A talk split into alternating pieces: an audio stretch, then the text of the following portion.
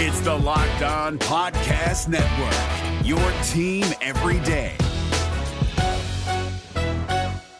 We're driven by the search for better, but when it comes to hiring, the best way to search for a candidate isn't to search at all. Don't search, match with Indeed. 93% of employers agree Indeed delivers the highest quality matches compared to other job sites, according to a recent Indeed survey. And listeners of this show will get a $75 sponsored job credit to get your jobs more visibility at Indeed.com/podcast. Just go to Indeed.com/podcast right now and support our show by saying you heard about Indeed on this podcast. Indeed.com/podcast. Terms and conditions apply. Need to hire? You need Indeed. Listen, put me in the parking lot, with bears, and I'll go out there and play. It don't matter. You are Locked On Auburn, your daily podcast on the Auburn Tigers. Part of the Locked On Podcast Network, your team every day. You're listening to Locked On Auburn. It's everyone's favorite day. Happy Ferg Friday. I'm Zac Blackerby, joined by Justin Ferguson with the Auburn Observer. How are you, friend? I'm doing good. It's back. Good to be back in the studio. It has been a minute since we've done this. I know. I'm glad. I like this way more than Skype. Yes. I appreciate you being flexible and doing different times to help me out and all that. But I am so glad you're back in studio. So a lot has happened since we've talked last time. Yeah. In studio, you've done a great job as I think everyone agrees, you've done an outstanding job at The Observer. Appreciate it. Talking about the scheme and what different hires bring. Mm-hmm. And one of my favorite articles you've ever written, I read pretty much everything you put out, Justin, was I think it was what you sent out Monday about Derek Mason's defensive scheme and what to look at. I think it was like Derek Mason 101 or something like that. Yeah, what you called it. I absolutely loved it. Thank you. So it's worth every penny. AuburnObserver.com. But the thing that's been fascinating to me about this is, one, I don't know if Auburn has the personnel to run a 3-4 with Derek Mason, but as you pointed out, it's going to be a transition. Totally. Yeah. The defensive line is very interesting to me. We'll talk about the defensive line in just a second. Let's talk about the stud position first. The stud position, yeah. It's a really interesting spot because, the Derek Mason defense, I wanted to be very clear because when I went and wrote that story, I went and tried to find as much Derek Mason, like him talking about defense as I could, like coaching clinics, stuff like that. And one of his things is like, he's like, I'm a defensive guy. I'm not a 3-4 guy. I'm not a 4-3 guy. I am a defense guy. I like that. You put that on the board. I'm going to break it down for you. And so the flexibility and the versatility is going to be very, very key. Right. But this stud position, this outside linebacker, when you look at, in the past at Stanford, at Vanderbilt, and then when you look at Brian Harsin's days at Boise State, they have this defensive end hybrid outside linebacker position. Not even quite like, Auburn had the buck for forever. Sure. This is stud, stand-up defensive end, and they also drop back into coverage a lot. Didn't realize it was an acronym. Yeah. Okay. Yeah. Yeah. Little funny little acronym there. Is buck an acronym? I don't think so. Okay. I think it's just it's one of those things. But the stud position at Boise State produced some really big-name pass rushers over the years for them, guys that were also versatile. Like, mm-hmm. their top sack guy would, have several pass deflections and interceptions a year because they drop them back into coverage. And at Stanford and Vanderbilt, you saw some of that as well with them, with just some versatility what they have. Sure. You're not necessarily a pass rusher by trade. You're not necessarily just an outside linebacker. You got to be able to do some of everything. And so this is where Auburn and this defensive front, if you want to make the pitch for the transition from the Kevin Steele defense to the Derek Mason defense, right, is this: much like Brian Harsin on the offensive side of the ball, be prepared for anything. When you come to the line of scrimmage and you look up, and there are two or three guys on the defensive front with their hands down, there's linebackers moving around, shifting around right before the snap. The whole point is, that guy might be blitzing. That guy might be dropping back into coverage. That guy might be doing this. That guy might be doing that. And so it makes it tougher for an offense to say, all right, here's what they're about to do, or here's the weak point. As great as Kevin Steele's defense is, and it was fantastic, I think it's very similar to kind of like Gus Malzahn's offense. When it works, it was awesome. Sure. It was also kind of very rigid, and what was coming. This new thing with Brian Harsin and what they're doing moving forward on the offensive side and the defensive side, when you bring in a guy like Derek Mason as well, is the fact that you're not going to have as much natural talent as the Alabamas and the Georgias of the world. Right. But you're going to try to get as close as you can, and then you're going to try to overcome those gaps by being able to do some of everything and be less predictable and more consistent on that side of the ball. Yeah, and he was able to do that at Vanderbilt. As far as what he was dealing with and what he was able to put on the field, I think you definitely saw, the sum was greater than all the parts in that situation. And you saw it at Stanford as well, and he was a big part of their success when he was there. So who do you think plays this buck position? All week I've been saying Owen Papo. We were talking before we turned the microphones on. You do not agree with me on that, so tell me why. So I just think with a guy like Owen, you know how big of a weapon he is in coverage as well, right? So like what kind of linebackers? The thing with Owen Papo is that's so interesting to me is that he has got like size-wise and athleticism-wise, there's some people who think his position at the next level is going to end up being safety or defensive back of some kind. Sure. When you look at Derek Mason's defense, it's not necessarily in this spot where it's like, well, you have to play this role or this. They find spots for you. Oren Burks was a good example at Vanderbilt. Mm-hmm. They just found a spot and let him work where it was like Isaiah Simmons is a great example at Clemson where it was like, physically you do things that normal people can't do. Yeah, and we can move you around in different spots, and we don't have to necessarily lock you in and say, hey, you're a safety, you're a corner, you're an outside linebacker, you're an inside linebacker. And so I don't see Owen being that guy as that top star. Now, do I see Owen rushing the passer a lot more in this defense? Sure. Do I see Owen doing a lot of different things? Yeah, I just think he's going to be one of those guys where you can just kind of plug him in everywhere. The pass rush, that stud defensive end position, and then just the pass rush in general moving forward, I'm curious to see who comes up next because we saw Derek Hall make some strides in that area, and I think he's got the body of it, but can he do some of the coverage stuff that they're going to ask people to do? We talked about it before the mics went on. I like Romello Height's upside at Auburn a lot. Love Romello Height. And I think Romello Height would be, like, he's one of those dudes you kind of put in a lab and you come out and he's like, okay, that's an edge rusher. Right. That's a modern edge rusher. 6'5", long, explosive, just young. And they're going to have to find guys like that, and that's where the transition gets really, really interesting. Whereas a guy like Owen and a guy like Jacoby McClain, we heard that TD Moultrie earlier the week, Jason Caldwell reported that he's going to come back and move back to linebacker. Mm-hmm. You know that Chandler Wooten said he's coming back. Those guys, they're going to be able to mix and match and do a lot of different things at linebacker. So I'm very curious to see who all these roles go down to. But a guy like Owen and a guy like Zacoby, you look at him and just say, hey, buddy, we know you can do everything because you just had to do it this past year. You're right. Yeah, and I think both of those backers need to be blitzed more. I love it when they're sent. They're really good at it. Didn't happen as much as I thought it should have last year, but it's hard to argue with what Kevin Steele was able to put over on the field over the past few seasons. Does the buck change or not the buck? Wow, we're gonna have to get over that. Yeah. Does the stud? Do they change sides of the field often? They move them around, yeah. Like, it's not necessarily just, hey, you're going to be on this spot before the snap. Is it typically towards the field side? Is it typically towards boundary? Is it not related to that at all? It is. The times I've watched it, it's usually on the boundary side, but we'll see. Okay, we'll see. They move around. Like I think it was in the story I read on Monday. You go back and watch. Nobody, honestly, did a better job of defending Texas A&M this year than Vanderbilt did back in week one this year. Yeah. You go watch that tape and you watch them.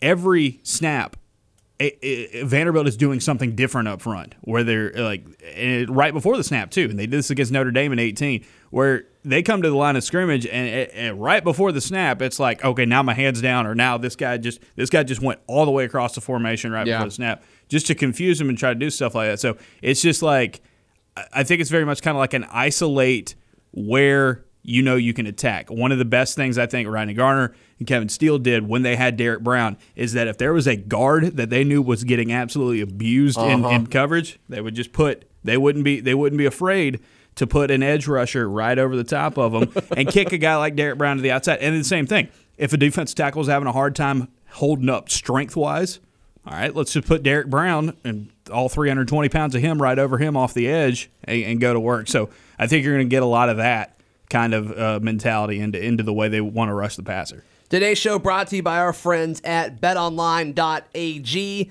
The playoffs are here. Obviously, a huge weekend for divisional matchups throughout the National Football League. If there is a matchup you like and you feel pretty confident on, you need to head over to betonline.ag right now. Sign up today for a free account at betonline.ag and use the promo code LOCKEDON for your 50% welcome bonus. And also visit our friends and exclusive betting partner throughout the Locked On Podcast Network. On social media, just search at betonline_AG to take advantage of the best bonuses in the business. Sign up for a free account and use the promo code LOCKEDON for your sign-up bonus. BetOnline, your online sportsbook experts. It's Kubota Orange Day. Shop the year's best selection of Kubota tractors, zero-turn mowers, and utility vehicles, including the #1 selling compact tractor in the USA. And now through June 30, get 0% APR for 84 months, or up to $3,300 off select compact tractors. See the details at KubotaOrangeDays.com. Your family, your land, and your livestock deserve equipment they can count on. So find your local dealer today. That's KubotaOrangeDays.com. So talking about, making folks make decisions and, using matchups to manipulate, defensive progress here. On the defensive front, who are guys that you can move around to create some of these mismatches? That's a great question, because we're coming off of a season at Auburn where we saw Colby Wooden at one point just was hard to keep out of the backfield. Right. Now it's you've got to do something else where you can't really penetrate as much as you did. It's not just pin your ears back and go. It's playing two gap defense where you're going to be responsible maybe for holding your block a little bit and reacting to where the ball goes, not as necessarily I'm going to just dive right through and go get it. And not to say the Kevin Steele defense, they did two-gap stuff. You can't just be straight up we are just a one-gap team. Right. That doesn't work in modern football anymore. It's a question that I really have, that they're going to have to teach these guys how to do a lot of new stuff. And they've got the athleticism and they've got the ability. It's a size thing to some extent, though, right? There's going to be some of that as well, and I think there's going to be some young guys that we have not seen yet at Auburn, or haven't seen much of yet, that are going to have opportunities to say, "Hey, we're creating something new. We're doing something new. You're going to have some opportunities to play early, and we're going to have to learn and grow with you." You get a guy like Lee Hunter in. Yeah. Jay Hardy was a highly rated guy coming out of high school. There are guys like that if they're going to be willing to make this transition and that change. It's going to happen because there's a lot of change coming up front, right? We know Daquan Newkirk's not going to be here anymore. Right. We know Big Cat Bryant's not going to be here anymore. Right. Young guys are going to have to step up. At the line of scrimmage, you're about to see a change of the way Auburn does business up front, and it's going to create some opportunities for these young guys to learn and build, and there are going to be some growing pains through it. Derek Hall, probably the best pass rusher on the team last year, just because you didn't see some of these linebackers get sent a whole lot on passing situations. Right. So. I think by default, Derek Hall, and he had some good numbers, throughout the season. Can he line up as a 3-4 defensive end? Yeah, that's a great question, because I think he's got that frame where if they put more weight, he's got more weight that he can put on him. But he's got so much burst. It's how much do you want to put on there? Well, you talked about that stud position. That's something that makes a lot of sense as well for him. This dude's super athletic. People forget that Derek Hall not only was a really good, defensive end prospect coming out of high school, he was an all-state or at least all-area basketball player. He ran track. Mm-hmm. He is a unique type of athlete at that position. He's not just big man who goes and gets to the quarterback. He's big athlete that they're trying to focus in at the quarterback spot. Now you're coming into this new system where instead of playing buck, where you're being like, hey, your job is to pin your ears back and go after the quarterback as a defensive end.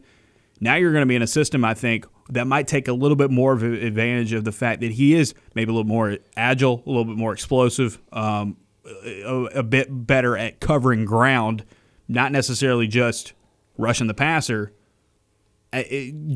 because of his athleticism. Yeah. And so that's where I think Hall is an interesting spot, much like how Romello Height makes a lot of sense as well. What about a guy like Zacchaeus Walker was brought up on the show earlier this week, so I'm not going to ask you about him. But that's a good one. Yeah. I mean, just as far as size goes, it kind of makes sense.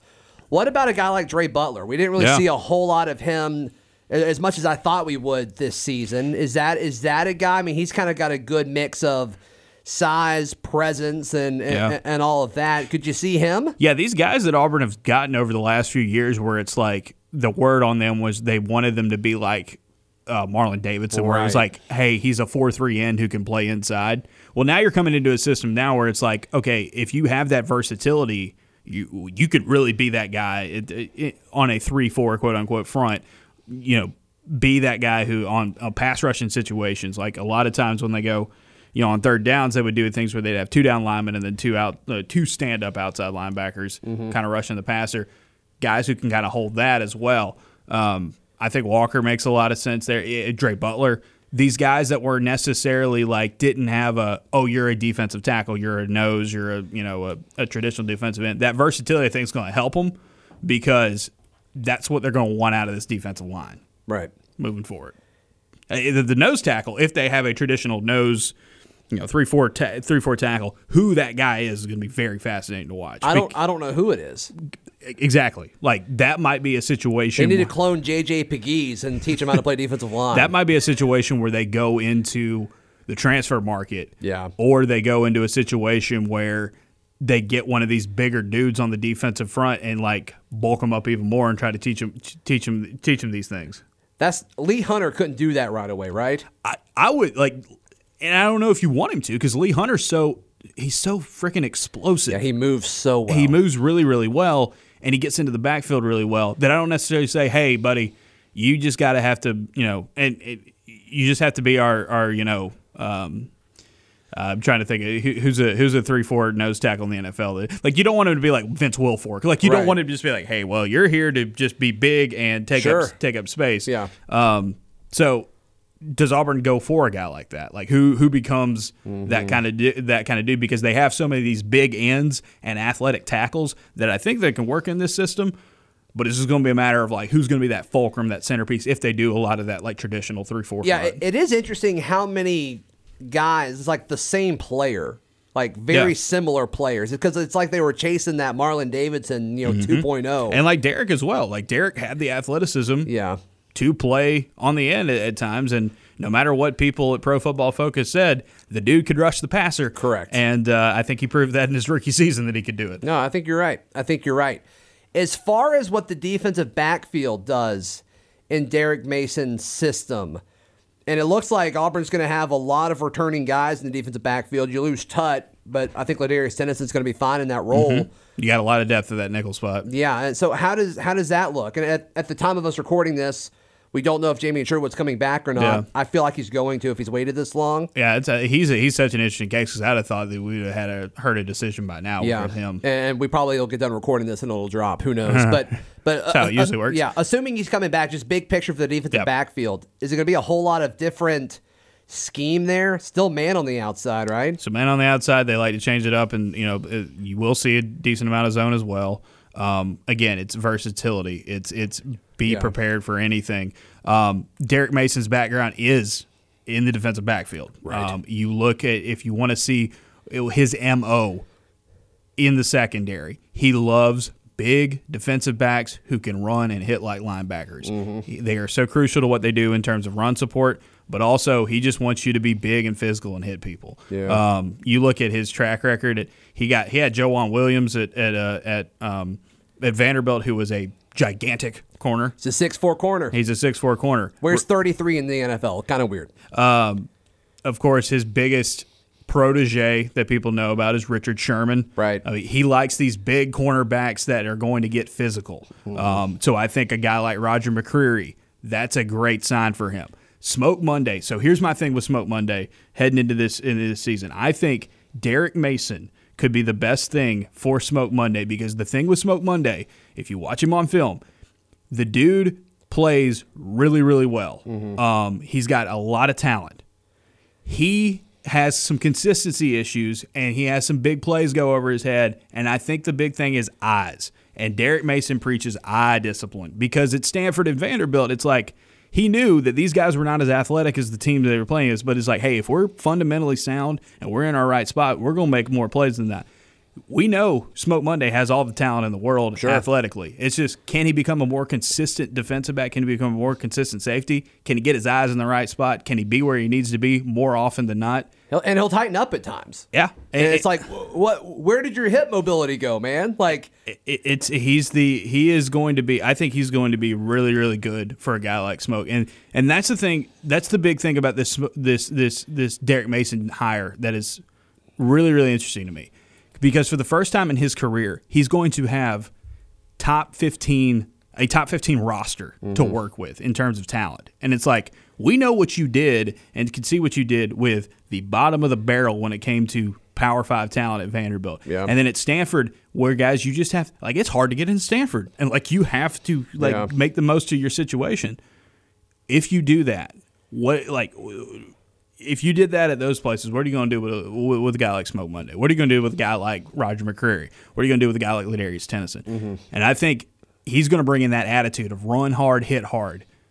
But on top of that, I think he's going to be able to make those guys just better, well-rounded, NFL-caliber defensive backs, because he did this with, honestly, some guys that no one would have ever expected to be draft picks in his last couple stops. You're right. Yeah, and I said it earlier in the week. I think the guy that benefits the most from the hire of Derek Mason is Smoke Monday. So yeah, I agree with you. 100%. You're listening to Locked On Auburn. It's Kubota Orange Day. Shop the year's best selection of Kubota tractors, zero-turn mowers, and utility vehicles, including the #1 selling compact tractor in the USA. And now through June 30, get 0% APR for 84 months, or up to $3,300 off select compact tractors. See the details at KubotaOrangeDays.com. Your family, your land, and your livestock deserve equipment they can count on. So find your local dealer today. That's KubotaOrangeDays.com. Justin Ferguson, give us the lowdown of what folks are seeing if they subscribe to the Auburn Observer right now. A lot of basketball at the moment. Auburn hoops. Sharif Cooper's pretty good. I don't know if y'all. Holy cow, that was so fun. Oh, he's Wednesday night. Like, the step from Saturday to Wednesday was crazy. Yes, and I want to point something out. I want to point something out real quick. Auburn has scored 185 points over the last two games. Okay, they've hit. Like, I believe it's like they've hit 10 three-pointers during that stretch, and they've turned the ball over 41 times. And they have scored that many points. Yeah. They have scored 185 points. And he's still not shooting that efficiently. He hasn't scored efficiently, and he's never played with Justin Powell in a competitive game yet. Mm-hmm. And Justin Powell is, you got to think he's going to play tomorrow. I would think so. Yeah. But we'll see. Right. So there's a lot of Auburn basketball stuff going on at the website, a lot of observations. We're talking about it a lot on the podcast these days as well. The Derek Mason story earlier week. Wednesday I wrote a story on how Tank Bigsby might be the most valuable player.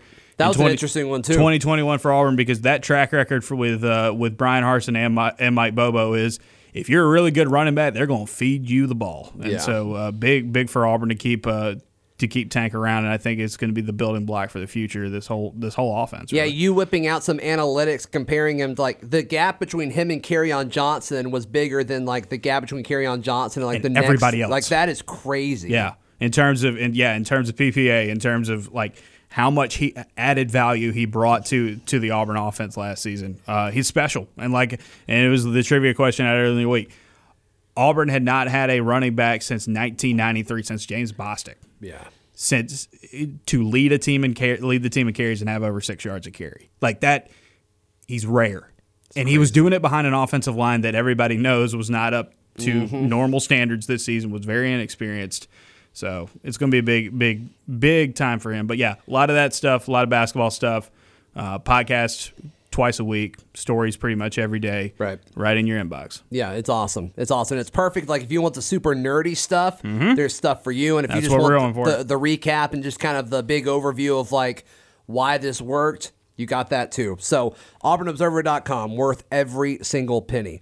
All right, so we got a few minutes left. What do you think, just big picture, of this coaching staff so far? Yeah, I think this is a really good mix that Brian Harsin's put in here of guys that he knows, guys that he trusts, guys that know the SEC, guys that know Auburn, guys, but ultimately fit that big picture scheme of what they're going to try to do at Auburn. And it's what I said earlier.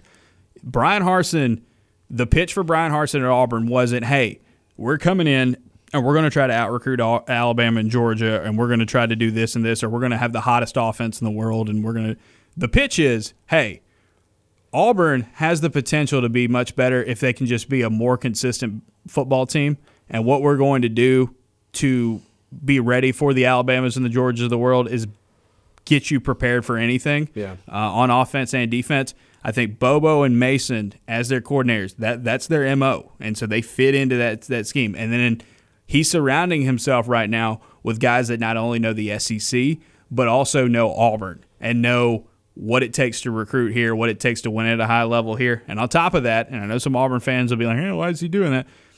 There's a couple.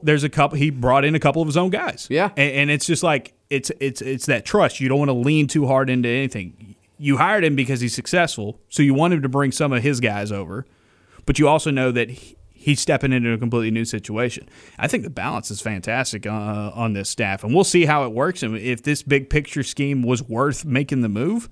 But I think, if you're looking for steadiness and even, kind of an even keel, it's hard to argue with who they've hired so far. Two things, neither of them serious. Jeff Schmetting, fun name. Schmetting, are you kidding me? Wonderful name. Other thing, the Brad Lorado guy. Mm-hmm. Does he look like a mob boss? Yes or no? He looks like he can take care of business, man. Yeah. Did you see the thing we posted? We had a guest this week. Charlie Five came on and was like, he looks like he can crush a chicken parm and then drive your head through a drywall. He's one of those guys that was like, when I saw him and I was like, that's a guy you're going to want to make sure, in my position, you want to get on his good side. Yeah. Not only just because it'd make your life easier, but he could end you. He could take care of business. But that's he also kind of, in a lot of his hires, Harsin's hires so far has been like, this dude is all business, man. This is a different. Dude, every single one of them are like that. Yeah.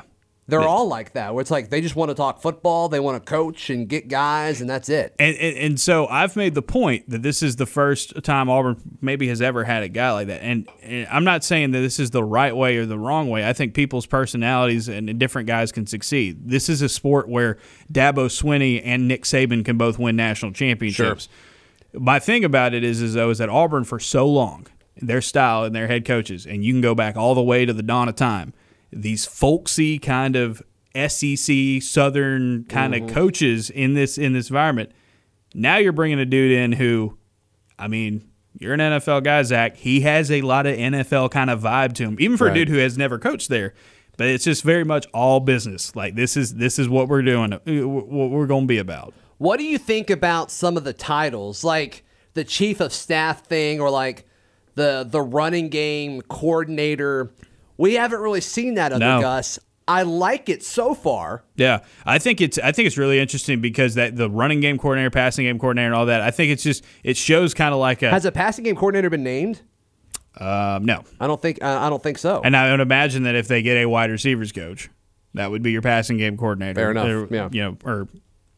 I guess that would be the way about it. But then on the defensive side as well, you have a run game coordinator on defense. The fact you're splitting outside linebackers and inside linebackers, it's like this is a different way of going about your business. The structure is so different. And you heard all these reports come out about how disorganized things were, and I don't know how dramatic that was or not. We'll never know. But it just seems like a totally different way of doing things. It is a totally different way of doing things, and that's the thing. It's like, is it going to work? I don't think. Well, we won't know. We won't know for years if this was the move that needed to be. Look, you're right.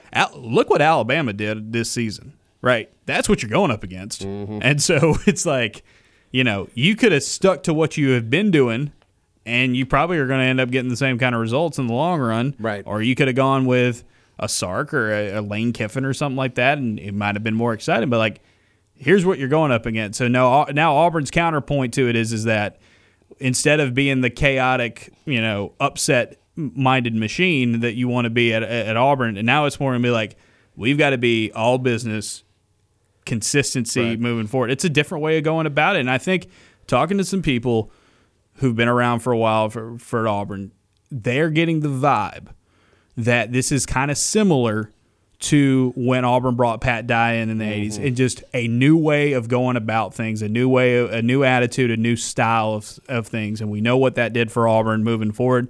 Let's see if this new style is going to be the thing that steps Auburn into maybe a new era where they're a much more competitive team more consistently. My biggest concern is going to be impatience by the fan base and the administration.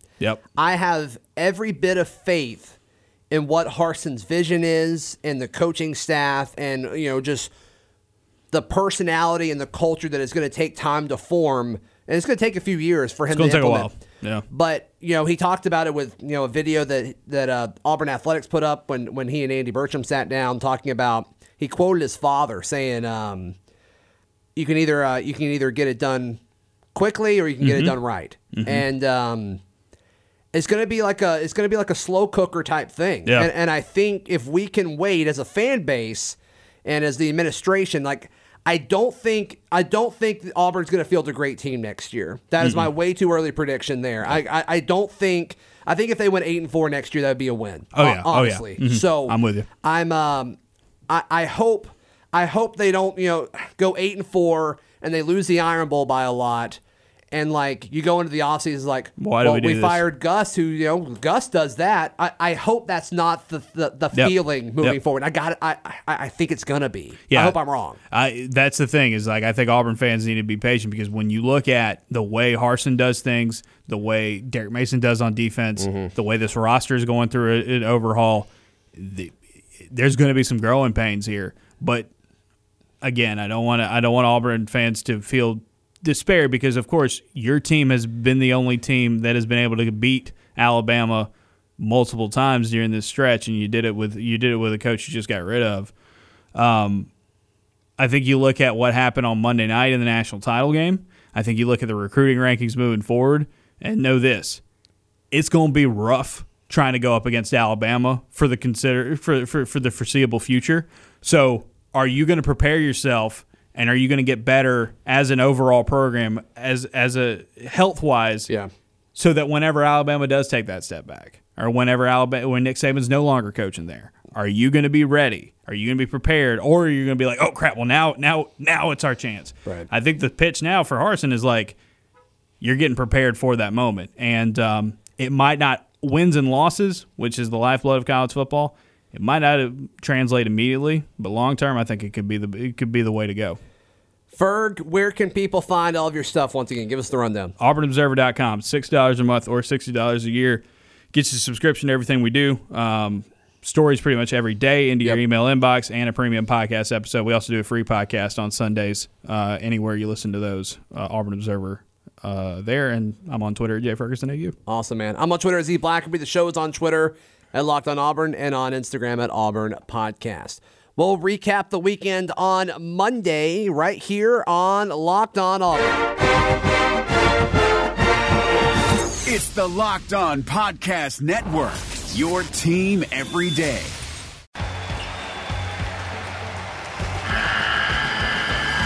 The NCAA tournament is almost here, and listening to Locked On College Basketball will give you the edge you need to dominate your bracket. So don't wait.